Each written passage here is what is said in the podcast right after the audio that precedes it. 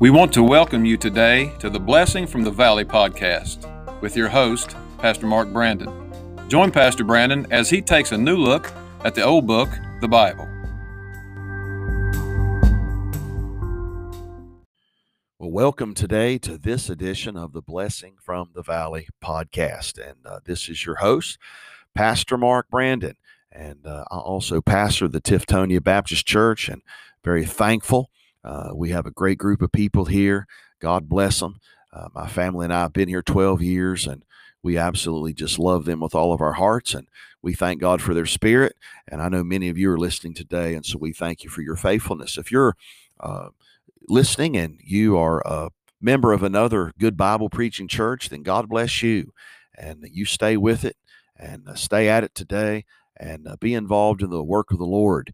And uh, God uh, rewards uh, his folks. And sometimes payday is out of this world, right? And so you stay faithful with it. Uh, we've been looking in Acts chapter 20. we've been looking at this for actually several episodes.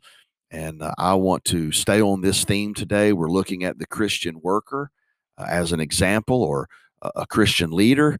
Uh, if you're a mom and dad, a grandma working in the church, if you're a Christian, I'm just trying to encourage you uh, as a Christian to lead, uh, be a biblical leader. Uh, we can follow the life of the Apostle Paul. We find scriptural illustrations here. We've been looking at him. We've talked about his manner, his example as his manner of life uh, we looked on the last episode as his example and his method. And I want to kind of just go back to that. In Acts chapter 20, uh, the Bible said that as he was speaking to these uh, elders at Ephesus, that he was encouraging them. He's getting ready to leave. And he even tells them towards the end of this uh, epistle, he said, I-, I might not see your face anymore. So he's leaving them some final instructions. He's trying to encourage them to understand what they've had in their presence. He had been with them and he not only wanted them to listen what he said, but he wanted them to observe the way he lived. He made that very clear in this passage. Someone might would say off the cuff, well, he's bragging about himself. No, he's not bragging about himself. Uh, he was living a life of example. He was living a pattern in front of them, and he was trying to explain that to them that they shouldn't miss that. And so he talked about his consistency, his humility, his compassion. Uh, then we've seen in verse number 26 and verse 27, he said, I have not shunned to declare unto you all the counsel of God. And so we've talked about his method. That was his method. He said, Look, I love you. You know that I've been with you in all seasons, but I have not shunned to declare unto you all the counsel of God. In other words, he said, You're not going to be able to say later that you didn't know it or you didn't hear it. And so I think this is a great uh, burden that Christian leaders should have that we want to stand for the truth, that people uh, cannot say, well, I just didn't know that. Uh, we, we've got to be sharing and standing for the truth, uh, no matter what that means. And by the way, you're going to get some good response from that, thank God, but also you're going to get some bad response. Not everyone is going to rejoice that you are declaring all of the counsel of God, but you must stay steadfast. That was his method. He also said that he had showed and taught them publicly, and he also taught them privately. So, again, this goes along with him being an example, more than just words. He was living the life in front of them. That was his method. And then the Bible says in verse 21 that he testified both to the Jews and to the Greeks. He said, Look, I've not showed favoritism, I've not been biased towards anyone. If they're breathing, uh, and they give me an opportunity to declare into them uh, the counsel of God, I'm going to do it. And so uh, this should be a great example that we can follow in our method. Are we truth tellers? Are we shunning to declare all of the counsel of God? God help us to be wise, help us to be discerning, but also help us to give us boldness that we might also be the example that we are not shunning all of the counsel of God. You know, I think one of the greatest fears that a pastor has is that um, someone might say down the road, Well, you never taught me that, or you never told me that, or I didn't know that by coming to your church. And, you know, we ought to be people that are sharing all and declaring all the counsel of God. And so that was his method. Then I want you to notice he had an example in his message. In verse 21, the Bible says this He said, testifying both to the Jews and also to the Greeks, repentance towards God and faith toward our Lord Jesus Christ. That was his message. Faith towards our Lord Jesus Christ. That's powerful, isn't it? What a powerful message. That should be the message for every Christian. What are we trying to do? We're trying to get people to have faith toward our Lord Jesus Christ.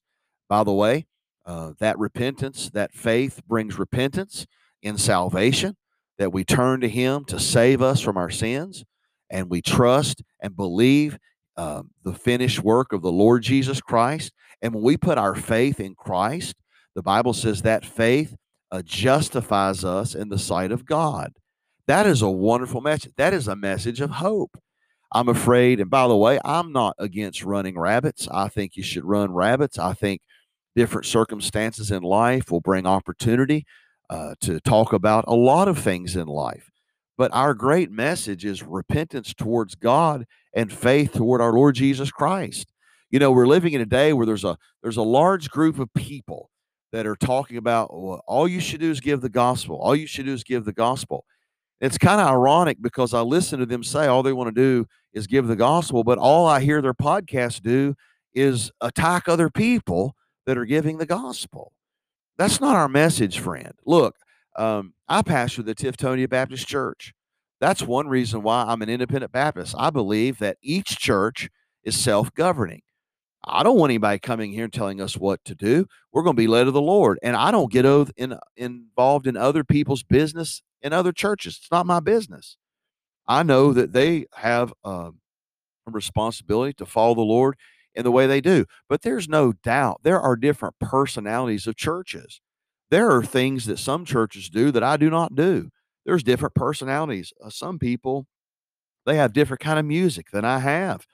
Uh, they do things a little different than what we do. But I'm going to say this to you if there are people getting saved, I rejoice in that. Why? Because our message is repentance towards God and faith towards our Lord Jesus Christ. And then he also says the ministry that he had received of the Lord Jesus was to testify of the gospel of the grace of God. We should be testifying um, what the Lord has done for us. Uh, I often think, um, you know, when I come around, what does people expect? You know, when I when I enter into people's presence, what do they expect from me? Well, I think as a Christian, I think they ought to expect to hear the testimony uh, of how the Lord has changed us. No doubt about it. Um, I'm sure when the Apostle Paul showed up, I am absolutely confident that he was not in their presence very long and they heard about Jesus. And they heard about um, his life changing testimony and event when he met the Lord Jesus Christ. And so I say to you, our message cannot be improved upon when we're giving the gospel. Our our message cannot be improved upon when we are testifying of the good grace of God and giving the message of repentance towards God and faith towards our Lord Jesus Christ. In verse 28, he told these elders here, he was admonishing them, he was teaching them. He said, Listen, Take heed to yourselves and to all the flock of God. Why? He was alerting them to dangers within, and he was also alerting them to dangers without. And then the Bible says he commended them to God and he gave them the word of his grace. Now, why did he warn? Because of the message. See, the, the, the gospel message is the power of Christ. It's foolish to, foolishness to those who do not believe. But to us that are saved, it's the power of God. That message has always been attacked, and that message will always be attacked. Understand, the devil is not happy when people get saved.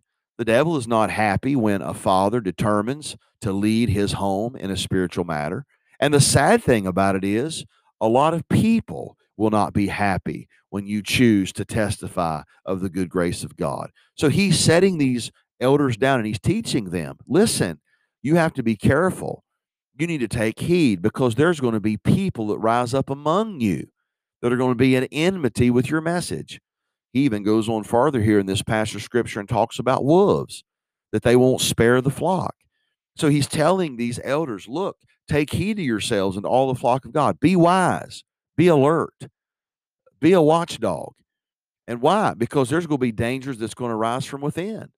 Then there's also going to be, a, he said, look, you need to be alerted to the dangers without. Now, listen, um, in the work of God, it's easier to spot the dangers from without. You know, we understand lost people, we understand the world does not understand us, but he's telling them here to be alert with even dangers within. Why? Because of the message that you're giving, the gospel, the true life in the Lord Jesus Christ. And so let's continue to follow this same example. Let's continue the good old message, the message of the Lord Jesus Christ, faith towards God through the Lord Jesus Christ, repenting of our sins, trusting Christ our Savior. And then out of that relationship with the Lord that we know He's our Savior, we're living this life of faith. It all starts with the message the message of the death, burial, and the resurrection of the Lord Jesus Christ. That is the greatest message I have ever heard. And so let's stay with it. God bless you. Have a wonderful day.